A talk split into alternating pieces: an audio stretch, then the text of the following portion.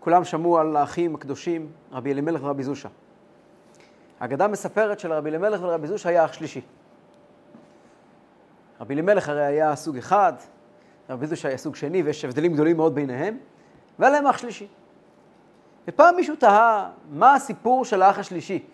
כאלה שני אחים, מה הסיפור של האח השלישי? הוא דווקא יהודי די פשוט. אז הציעו לאותו, אחד הצדיקים אמר לאותו יהודי, האח השלישי הוא בעל בית מרזח, בית אה, הערכה, שהוא גם בית מרזח, כמו שהיה מנהג באותם ימים, בזכור מסוים. סע לשם ותהה על קנקנו. ואם אתה רוצה לגלות את גדולתו, תבוא לשם בליל ערב יום כיפור, ואם תזכה לראות אותו עושה כפרות, זכית. טוב, הלך אותו יהודי לבית המרזח, לא אמר מי הוא, לא אמר מה הוא, קנה, שילם הלילה, בית אה, הפונדק שמה, אבל במקום ללכת לישון בליל ערב יום כיפור, הוא הלך לחפש ולהתחקות אחרי עקבותיו של בעל הפונדק, האח. ואז הוא מתחיל לראות, הוא רואה שהוא נכנס לחדר סגור, הוא מתחיל לחפש פרצות מאיפה הוא יכול לראות מה קורה בחדר הסגור.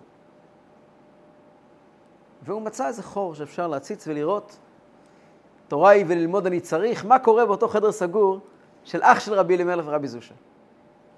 והוא רואה אותו מתיישב, ופותח, שם על השולחן שני אה, יומנים גדולים כבדים.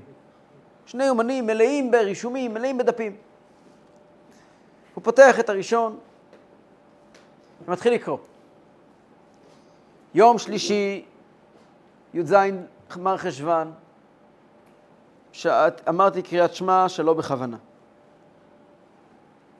יום רביעי, חבב מר חשוון, מישהו ביקש ממני טרמפ והייתי מדי עמוס ויכולתי לסדר לו מקום ולא סידרתי לו והשארתי אותו לעמוד בכביש, כשאני עם הסוס והעגלה. יום חמישי, א' כסלו, ככה, יהיה ככה, כל מיני, פה שמעתי לשון הרע ולא מחיתי. אה, רשימה של עבירות. הוא קורא את העבירות, קורא את העבירות, קורא את העבירות, את כל העבירות, והוא זולג, זולג דמעות. ואז הוא פותח את הפנקס השני. פותח, יום חמישי, ה' מר חשוון, הפסדתי 50 לירות.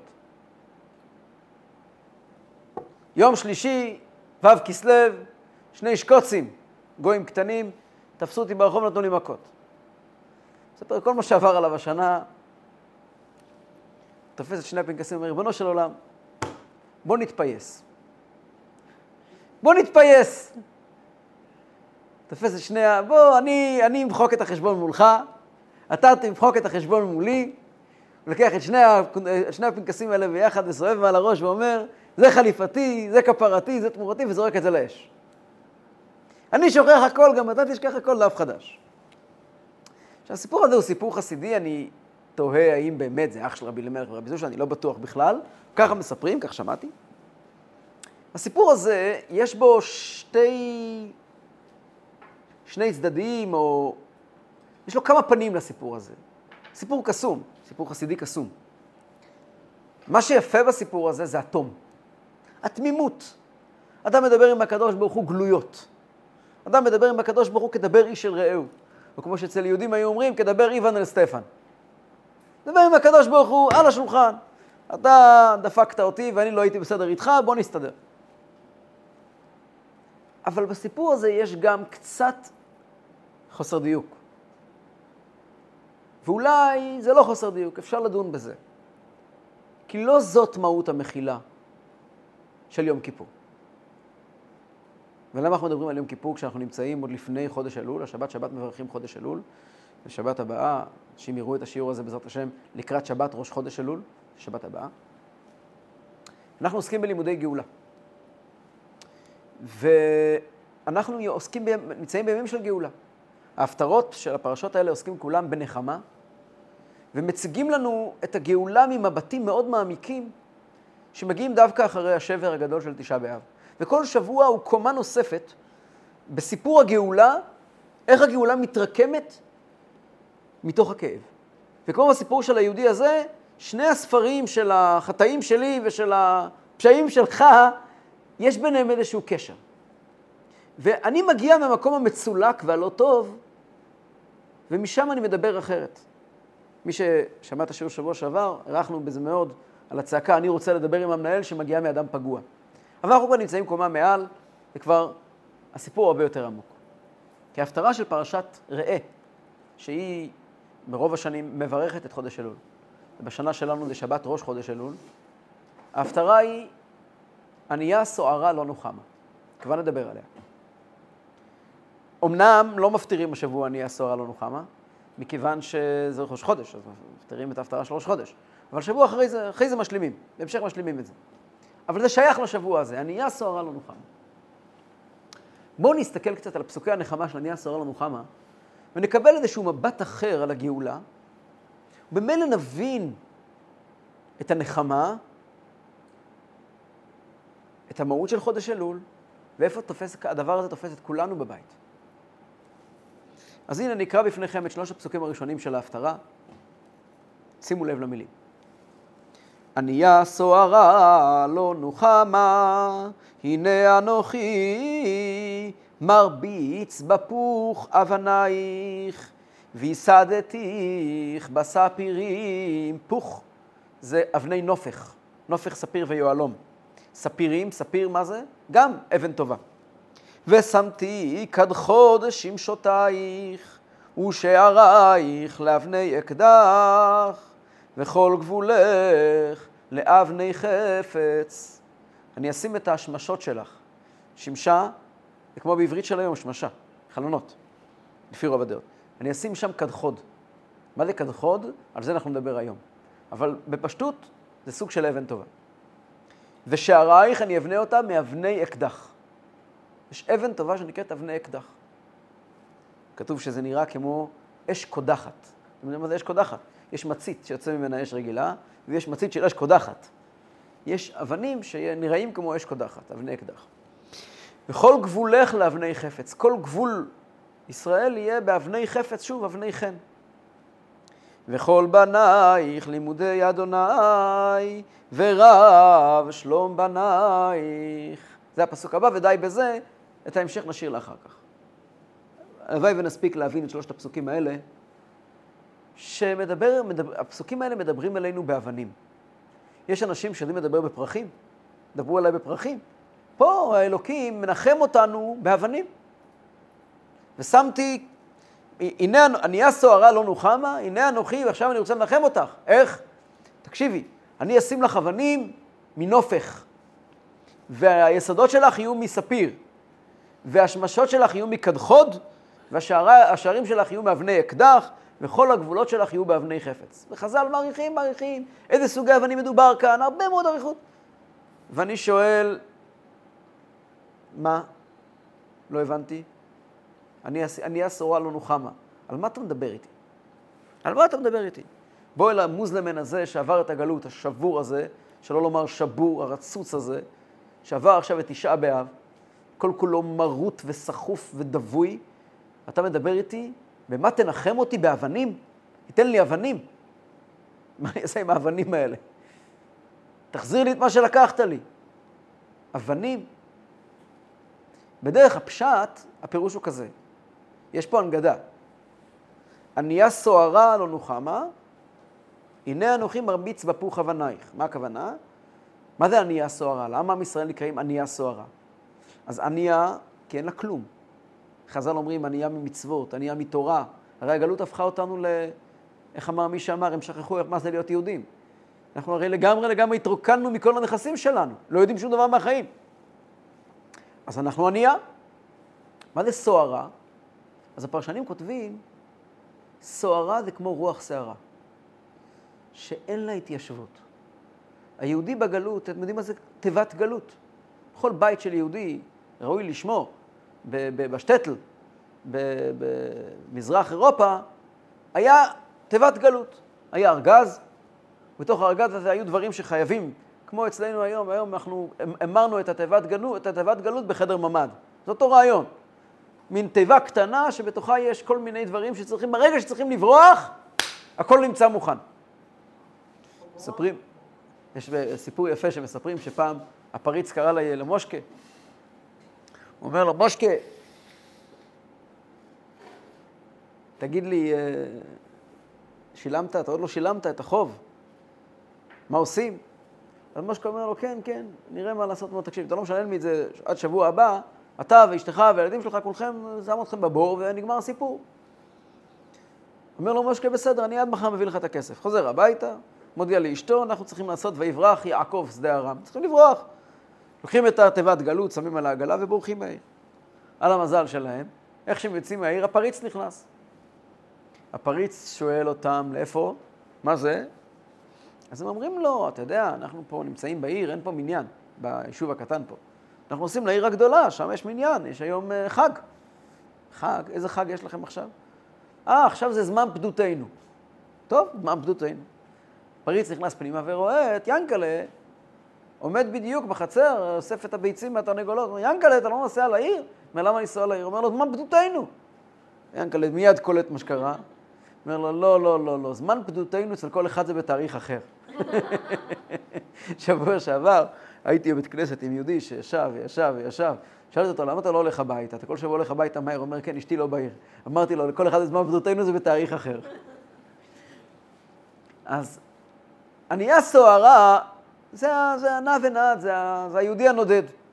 עכשיו, היהודי הנודד הוא באמת נודד. היהודי הנודד זה לא רק, אנחנו אוהבים לדבר על הגלות, כמין משהו שנמצא במזרח אירופה. היהודי הנודד זה תכונה נפשית. אתם יודעים, באמריקה יש שכונות שלמות של יהודים שפשוט מהגרות כל הזמן. יש בניו יורק, אתה יכול לראות רחובות שלמים, בקווינס, בברוקלין, פה פעם גרו יהודים. עכשיו, איפה הם? שלוש קילומטר מכאן. יהודי נודד. כי זו תנועה בנפש של חוסר שביעות רצון, חוסר קביעות.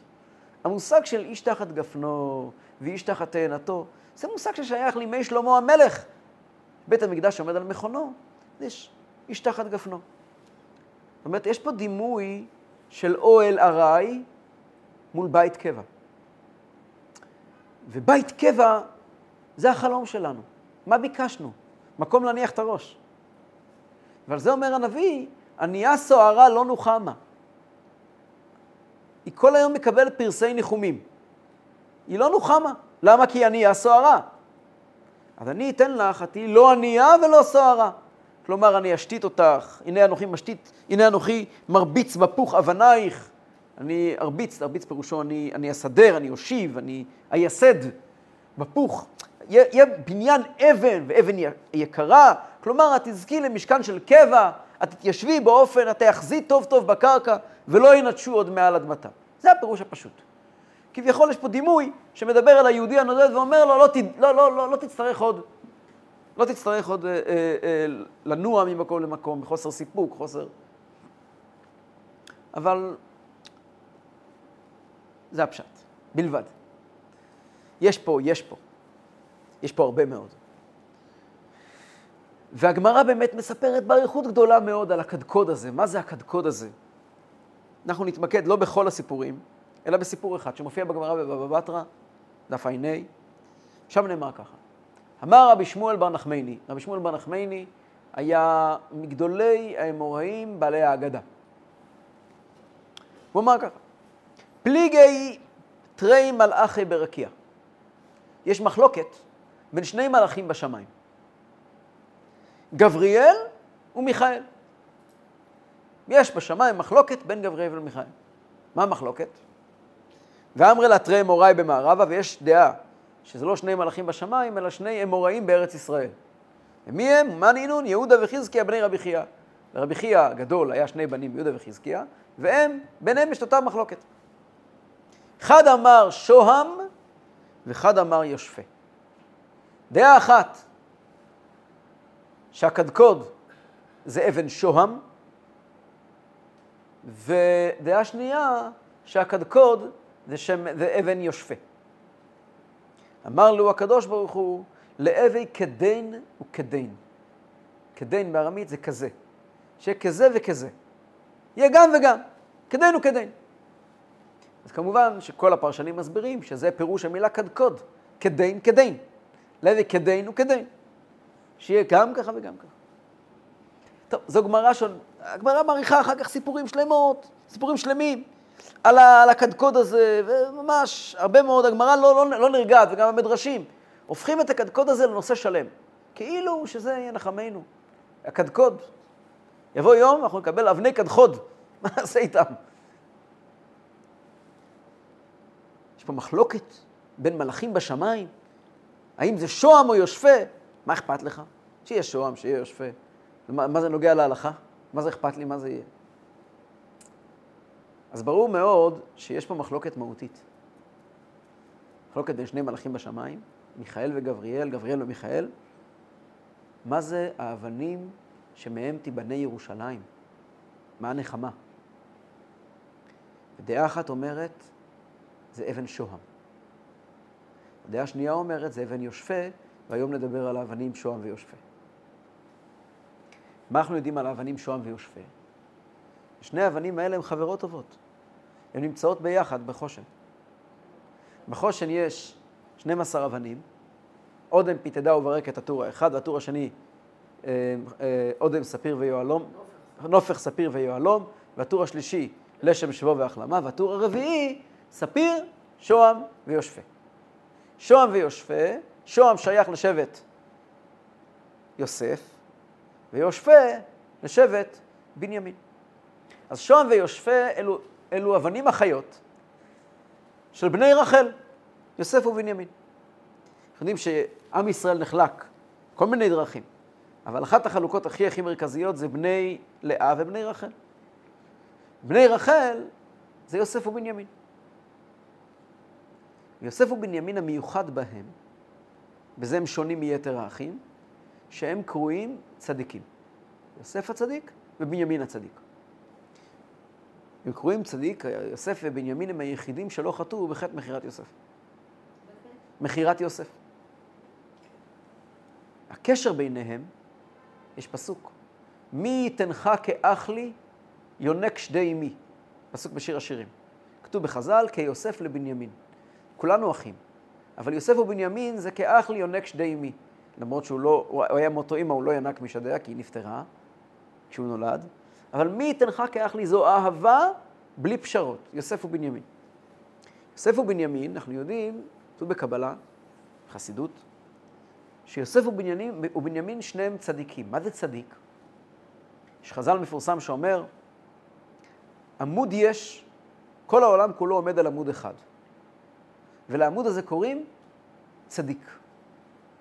שנאמר, צדיק יסוד עולם. העולם כולו יושב על עמוד, שלעמוד קוראים צדיק. והצדיק הזה הוא יסוד עולם, העולם מיוסד עליו. מה זה עמוד? עמוד, תפקיד של העמוד בבניין זה לחבר קומות. שיהיה יכולת לבנות קומה שנייה, קומה שלישית, יש עמודים, עמודי תמך. העמוד זה מה שבעצם מאפשר לנו את היכולת להעמיד עוד ועוד קומות. העמוד מחבר שמיים וארץ. גם היסוד מחבר שמיים וארץ. יודעים, יש פסוק. לך השם הגדולה והגבורה והתפארת והנצח וההוד, ככל בשמיים ובארץ. זה היסוד. השישי, ככל בשמיים ובארץ זה ספירת היסוד. יסוד זה בחינה של צדיק. צדיק זה היכולת לחבר שמיים וארץ. כשרוצים לחבר שמיים וארץ, ישנם שני דרכים. דרך אחת זה למתוח קו מהשמיים לארץ. דרך שנייה זה למתוח קו מהארץ לשמיים. וזה יוסף ובנימין. יוסף, כידוע, העניין שלו זה לחבר את השמיים עם הארץ. יוסף הורד מצרימה, יוסף יורד למצרים, אבל הוא לא רואה את מצרים. יוסף מתנהל במצרים, הוא בעל הבית של מצרים, הוא מחליט מה כן ומה לא, ומבלעדיך לא ירים איש את ידו ואת רגלו. יוסף הצדיק שולט במצרים שליטה מוחלטת, מחזיק אותם בגרון, ולא פוחד מהם כי הוא זה. הוא לא מתמודד איתם, הם לא מהווים בעיה מבחינתו. הפוך, הוא הבעל הבית. הוא מגיע מלמעלה בהנחתה, מושל צבאי, תעשו מה שאני אומר. זה נקרא צדיק עליון. ככה זה נקרא בקבלה. צדיק עליון. יוסף נקרא צדיק עליון. יוסף הצדיק יש לו שליטה מוחלטת, זה אדם שיש לו שליטה מוחלטת על העולם. בנימין נקרא צדיק תחתון. מה זה צדיק תחתון? צדיק תחתון מבטא שהעולם מתחבר לקדוש ברוך הוא. לא שהקדוש ברוך הוא מתחבר לעולם, אלא שהעולם הולך ומזדכך ומזדכך עד שהוא מתחבר לקדוש ברוך הוא. בנימין היה האח היחידי מכל האחים שנולד בארץ ישראל.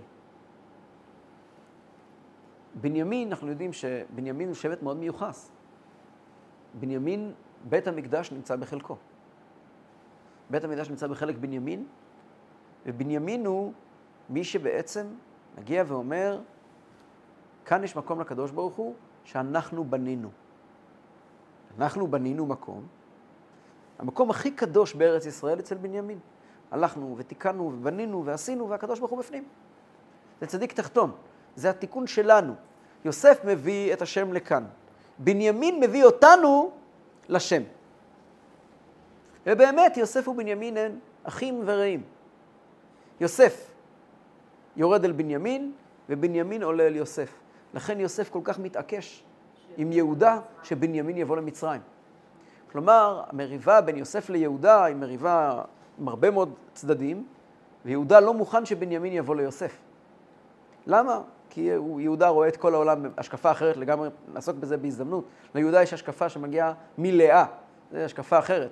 אבל יוסף, שהוא בנה של רחל, שהיא הייתה יפת תואר ויפת מראה, כלומר מושלמת, צדיקות, יוסף אומר, הורידו אליי ואשימה עיני עליו.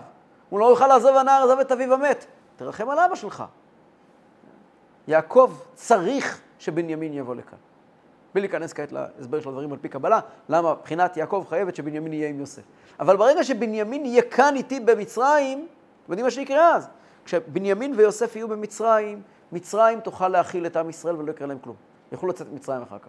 זה שאני הגעתי למצרים והכנתי את מצרים, הכשרתי את הקרקע לביאה שלכם למצרים, זה רק חצי עבודה. כשבנימין יבוא למצרים, אז בעצם ארץ ישראל מגיעה למצרים, העולם מתעלה, ויכול להיות מצב שבסופו של דבר עם ישראל יוכל להגיע לתיקון שלו ולצאת ממצרים. אז מה המחלוקת? מה המחלוקת? ממה תיבנה ירושלים? האם משוהם או מישפה? אז המחלוקת היא מחלוקת ישנה. מי יעשה את הצעד הראשון? המחלוקת היא, מה יקרה כשהמשיח יבוא? מיכאל, שהוא שר האהבה, מלאך האהבה, אומר, כשהמשיח יבוא, תיבנה ירושלים כולה באבני שוהם. מה זה שוהם? הקדוש ברוך הוא ישכון בירושלים. תשכון בירושלים מרחק אשר דיברת. הקדוש ברוך הוא יגיע לעולם. האם העולם ישתנה? האם האנשים יעברו תהליך? זה פחות חשוב. מה שחשוב זה שהקדוש ברוך הוא ירד לעולם.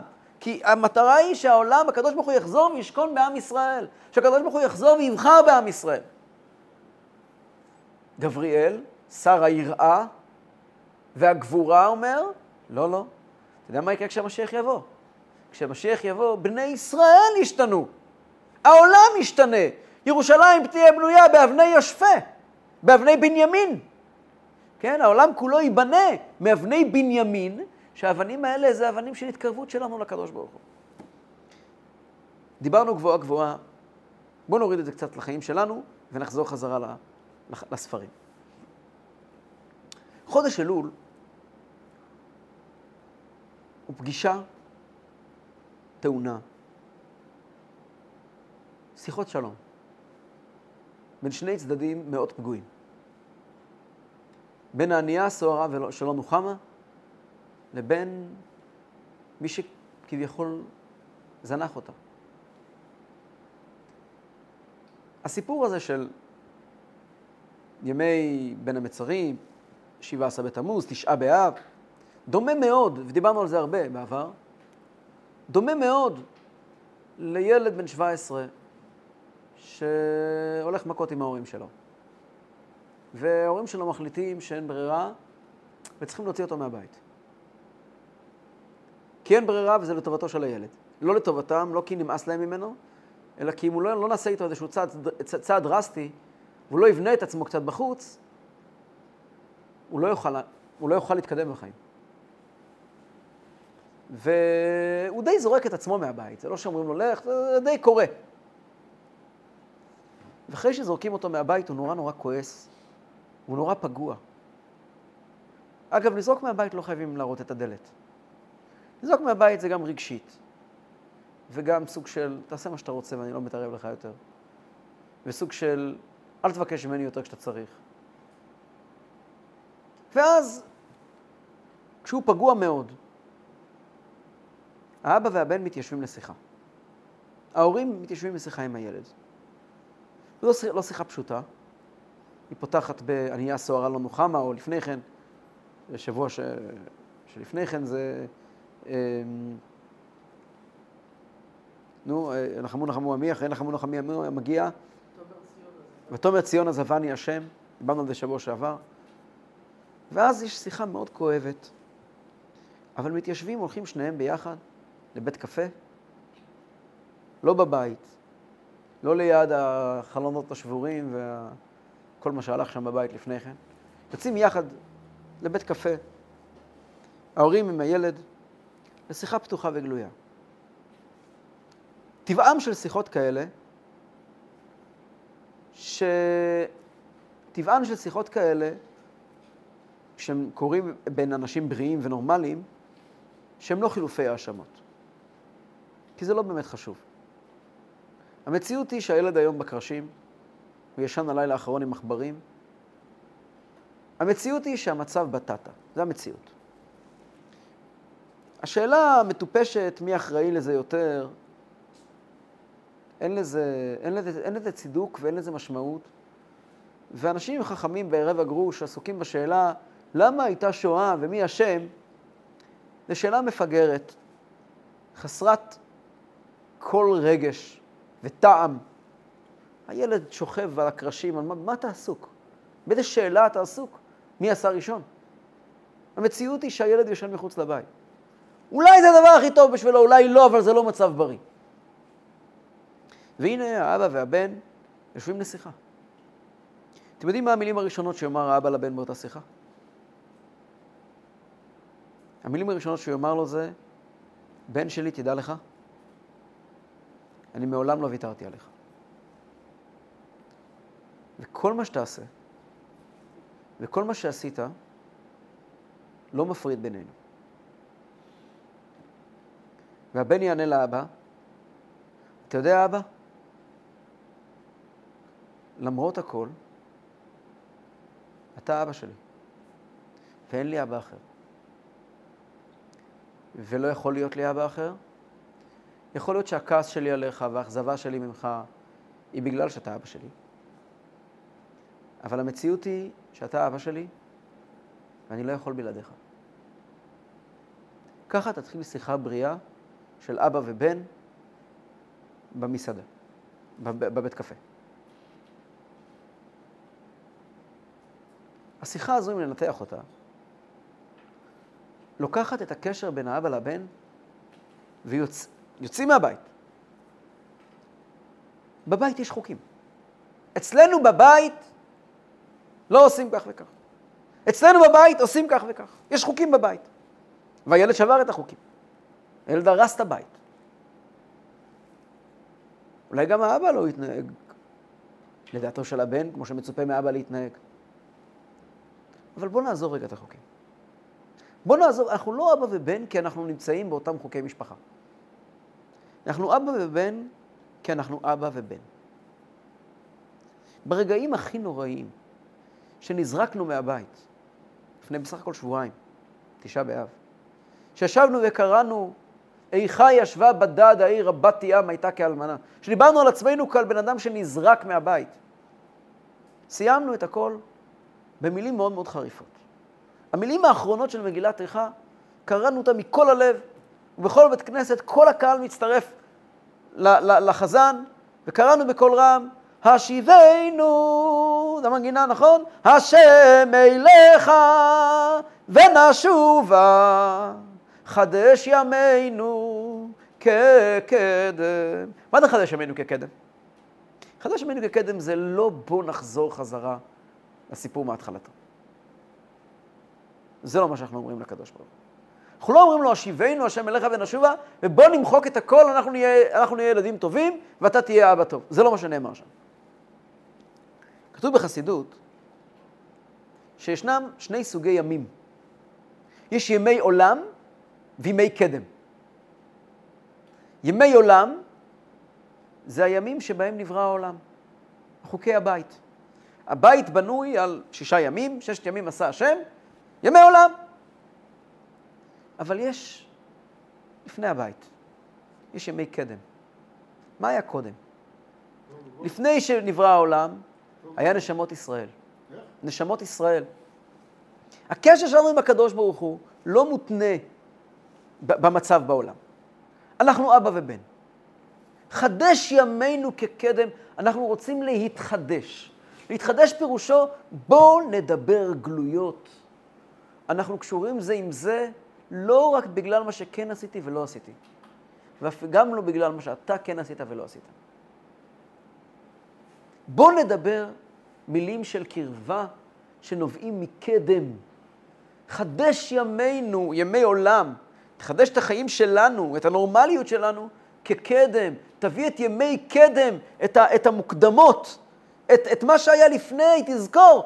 כשהייתי תינוק קטן בן אפס, לא אהבת אותי, כי עשיתי דברים טובים. וכשאני אשכב, בעוד יומיים תקבל טלפון, שמצאו אותי שוכב באיזשהו מקום מסומם לגמרי, ונמצא בבית רפואה, אתה תרוץ אליי באמצע הלילה ותאהב אותי ותחבק אותי ותנשק אותי ותבכה על יד המיטה שלי. לא אני התנהגתי יפה או לא התנהגתי לא יפה, אלא כקדם, כי אנחנו בני אדם, אנחנו ביחד. אנחנו אחד, אנחנו לא שניים. חדש ימינו כקדם. הסיסמה הזו, השיבנו השם אליך ונשובה, חדש ימינו כקדם, מחליפה מנגינה, אבל אותם מילים מלווים את כל חודש אלול ועשרת ימי תשובה. מנגינה קצת שונה, המנגינה היא, לפחות אצל האשכנזים, כן? המנגינה היא, אה, השיבנו השם אליך ונשובה חדש ימינו כקדם. ככה אומרים בסליחות.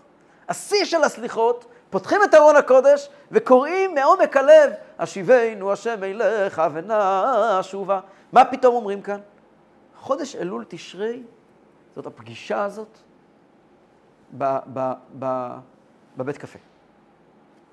הפגישה הזאת בבית קפה היא לא נחזור חזרה לתחילת הסיפור, ואז עוד הפעם תעשה את זה ו... לא, זה אמירה, אנחנו ביחד, ואי אפשר להפריד בינינו. ואנחנו נמצאים טיפה לפני חודש אלול, בהכנות לחודש אלול, וההזמנה לשיחה נמצאת בהפטרה הזאת. ענייה סוהרה לא נוחמה, הנה אנוכי מרביץ בפוך אבנייך, ויסדתיך בספירים, ושמתי כדחות שמשותייך, ושערייך לאבני אקדח, כפי שנבין. שבוע אחרי זה, זה הפגישה, זה חודש אלול עצמו, זה אנוכי אנוכי ומנחמכם, זה פגישה מעומק הלב, אנוכי אנוכי ומנחמכם. מה זה הפגישה הזאת? מה זה שמתי כדחות שמשותייך? זאת השאלה מי פה צריך ללכת לקראת מי? האם מי הולך לקראת מי? האם שוהם, האם האלוקים הולך לקראתנו, או יושפה? אנחנו הולכים לקראת האלוקים. וזאת המחלוקת של מיכאל וגבריאל. מיכאל שר החסד אומר, האלוקים צריך לרדת אלינו. גבריאל אומר, אנחנו צריכים להתרומם אליו. זאת שאלה גדולה מאוד. האם אשיבנו השם אליך ונשובה, או שובו אליי ואשובה אליכם? אנחנו אומרים, אשיבנו השם אליך, ואז ונשובה.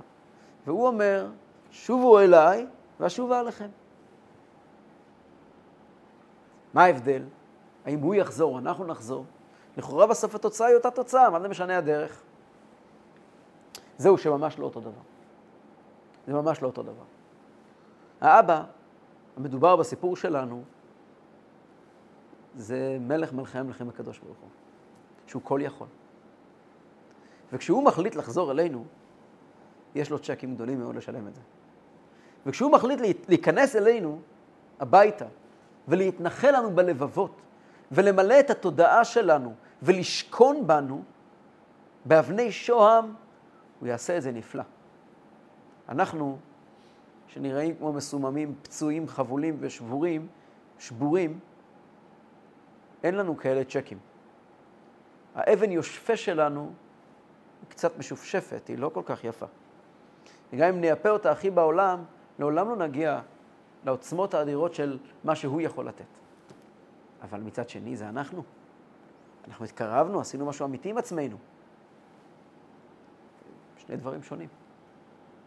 על זה נאמר, ושמתי כדחוד שמשותייך. הולך להיות פה תהליך שלא היה מעולם. גם הקדוש ברוך הוא הולך להתקרב אלינו קרבה מוחלטת, וגם אנחנו הולכים להתקרב אליו קרבה מוחלטת. גם הקדוש ברוך הוא ימצא את עצמו בנו, וגם אנחנו נמצא בקדוש ברוך הוא את עצמנו. וזה יכול להיות רק אחרי השבר הזה. רק בעקבות השיחה הזאת של אני לא מוכן לוותר עליך משני הצדדים. אלא שהמסגרת היא בשני שלבים. יש שהוא מגיע אלינו, ויש שאנחנו מגיעים אליו. וזה ראשי תיבות אלול. אני לדודי ודודי לי. אומר בעל התניא, שמתי כדכוד שמשותייך, שני, הש... שני האורות האלה, שהקדוש ברוך הוא מתקרב אלינו ואנחנו אליו, הכוונה היא לא רק קרבה, הכוונה שאנחנו מגיעים ל... ל... ל... שכל כולנו זה הקדוש ברוך הוא, כן? זה, זה שההתקרבות מאיתנו זה מוחלט, שאנחנו לא רק אומרים, אוקיי, מהיום יהיה בסדר, זה לא שיחה באמת עם ילד בן... teenager ש...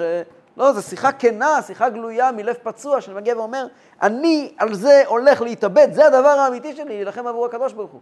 והקדוש ברוך הוא כל כולו בשבילנו, מדובר על משהו מאוד מאוד מוחלט. אז הדבר הראשון הוא, אני לדודי, זה קורה בחודש אלול, בעיקר, ודודי לי, שהקדוש ברוך הוא מתקרב אלינו, זה ראש שנה יום כיפור. בחודש אלול אנחנו עושים כל מאמץ להתקרב אליו, ובתמורה, בחודש תשרי, בראש שנה ויום כיפור, הוא עושה כל מאמץ להתקרב אלינו. עכשיו, כשהוא מתקרב אלינו זה כמו שהוא יודע.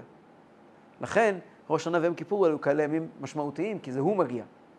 בחודש אלול מי מגיע? אנחנו מגיעים. לאן מגיעים? לבית קפה. מה זה בית קפה? אומר בעל התניא,